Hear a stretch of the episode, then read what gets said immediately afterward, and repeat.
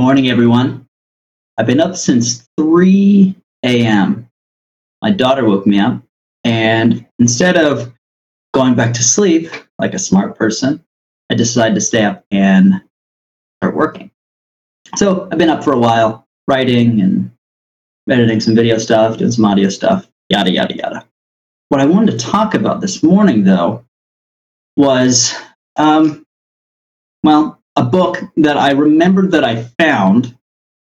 And then I also want to talk about music industry stuff. So, this book, it's funny, this, the story about this book is interesting. Well, it's not that interesting. My wife and I decided that we would be cheap. And instead of going on a proper honeymoon, we just decided we escape away to a cabin in Kentucky just for a few days, not very long, just a few days to kind of settle in and be a married couple. The fun thing about this cabin was that it was up on a hillside and it had no running water and no electricity. They had a they had a solar panel, but it wasn't a real substantial panel. It could run like this one light that kind of hung above the uh, well, it was all one room, but there was kind of like a kitchen table in there. So there's one light that hung above there, and that was like the only source of electric light you had. Also, there's an outhouse. I guess that sort of goes without saying with the whole no running water thing. But anyway, so we were there, and not much to do. Again, you know, there, there's no certainly no Wi-Fi there. Cell phones didn't work, so it was literally my wife and I in a cabin with nothing except each other a pair of binoculars that was good for like bird watching. My wife is apparently into bird watching, things you learn, I suppose. And there were a bunch of books. One book that I found was this one, Letters to a Young Poet. And one thing that I really love to do is look at uh, different styles of art and then see how those things apply to music. And and more specifically, just because I'm me, I think about like the more practical aspects of music, like the creation part and some of the more like some of the business aspects. Like I find a lot of parallels between what writers have gone through since forever and have documented and what musicians go through. Musicians, however, traditionally have been not as likely to write about it, right? As far as like written text, because obviously they're musicians, not traditionally writers. So there's a whole treasure trove of practical information from fairly competent writers. I mean, even Stephen King has a book called On Writing that was quite good. But anyway, so this book, I, I just kind of dove into it because I didn't have much else to do. And it turned out to be pretty damn good. It's a small book. I think it, it's less than 100 pages. It's about 70 something pages. Very short, but it's very powerful. Basically, the story behind the book is that you have a young poet, forget his name. It's like it's the Germans. Uh, ah, Franz, Franz Kappus, I believe, is writing to Rainer Rilke, and Franz is a young poet. Rilke is a little bit more established, and basically what he does is he sends him some of his poetry, and he's like, "Hey, what do you what do you think about this?" Right? He's trying to get a he's trying to get a mixed critique, right? And so that started this whole correspondence between the two, which lasted a number of years. And this book is 10 letters. So I'll read a little bit from the book. Dear Sir, your letter arrived just a few days ago. I wanted to thank you for the great confidence you have placed in me. That is all I can do. I cannot discuss your verses, for any attempt at criticism would be foreign to me. Nothing touches a work of art so little as words of criticism. They always result in more or less fortunate misunderstandings. Things aren't all so tangible and sayable as people would usually have us believe. Most experiences are unsayable. They happen in a space where no word has ever entered, and more unsayable than all other things are works of art, those mysterious existences whose life endures beside our own small transitory life. With this note as a preface, may I just tell you that your verses have no style of their own.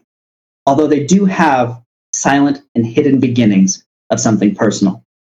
I feel this most clearly in the last poem, My Soul. There, something of your own is trying to become word and melody.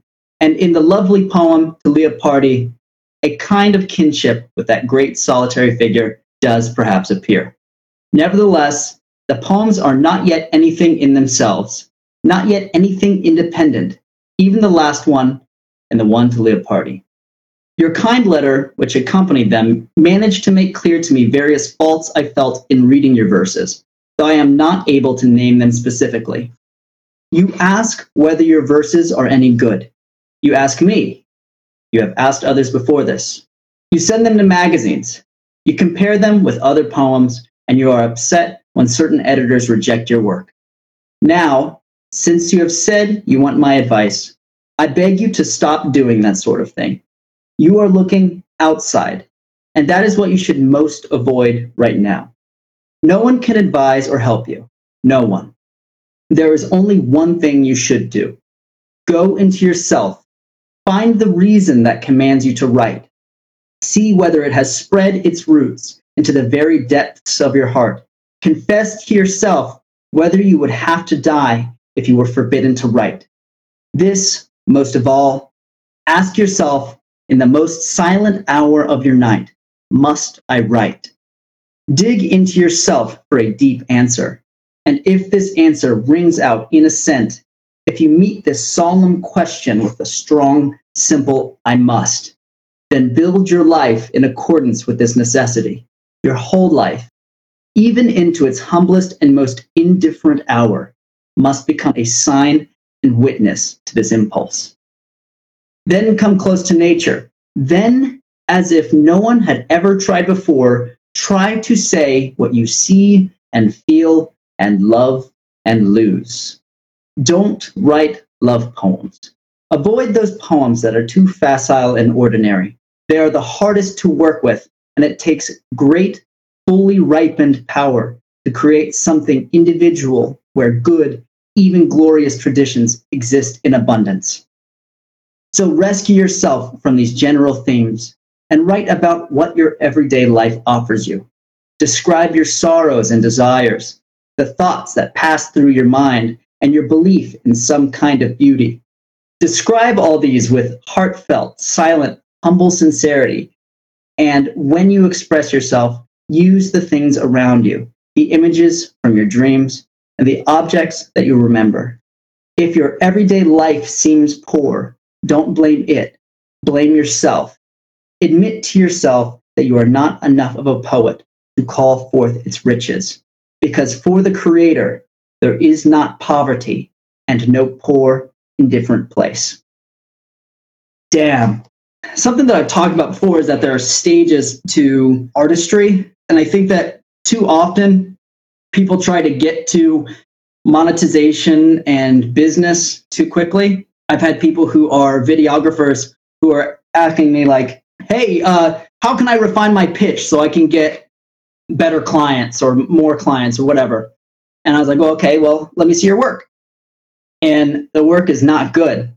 And I had to tell him, I'm like, "Look, man, there is no, there's nothing that you could do to your pitch that could make people want to work with you. What you need to do first is develop your craft, right? Then by developing your craft, you just saw, you know, you're able to create a product that people will eventually, of course, want to pay for. But even before you develop the craft, you have, I think, part of the point that the book is making is that you should decide whether or not this is truly, truly something that you want to be doing. And then once you decide that it is, every moment thereafter needs to be dedicated to the task of developing that.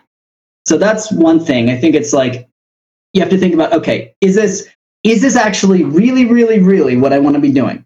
And then if the answer is yes, everything after that has to be in support of whatever that goal. So like that's like maybe the first half of that bit that I read. The second part that I thought was quite good was that okay, this part. And I'm relating this in my mind to daily content creation, which I talk about quite frequently. If your everyday life seems poor, don't blame it. blame yourself, admit to yourself that you are not enough of a poet to call forth its riches. So when I'm talking about creating daily content, I'm saying make, you know, two to seven pieces of content. People are like, oh, but I don't have much to say, I don't whatever. And really honestly, if you're working on your project every day, there's something to tell a story about. The problem is that you haven't developed your capacity as a storyteller enough to be able to convey whatever that story is. The only way to really do that is to just keep doing it and to be really bad at it for a while. It's just like anything else. You have to be willing to be bad at it and to look stupid so that you can develop that craft over time. So like I really liked this because it was a reminder to me that there's something that I could do every day to document. Even if I think it's mundane, it's giving others a window into my life. And people are interested in that kind of thing. I mean, that's what being a human is. So, good book. My brain ain't working as good as it normally does, but I committed myself to doing this once a day. So, here I am putting in my time.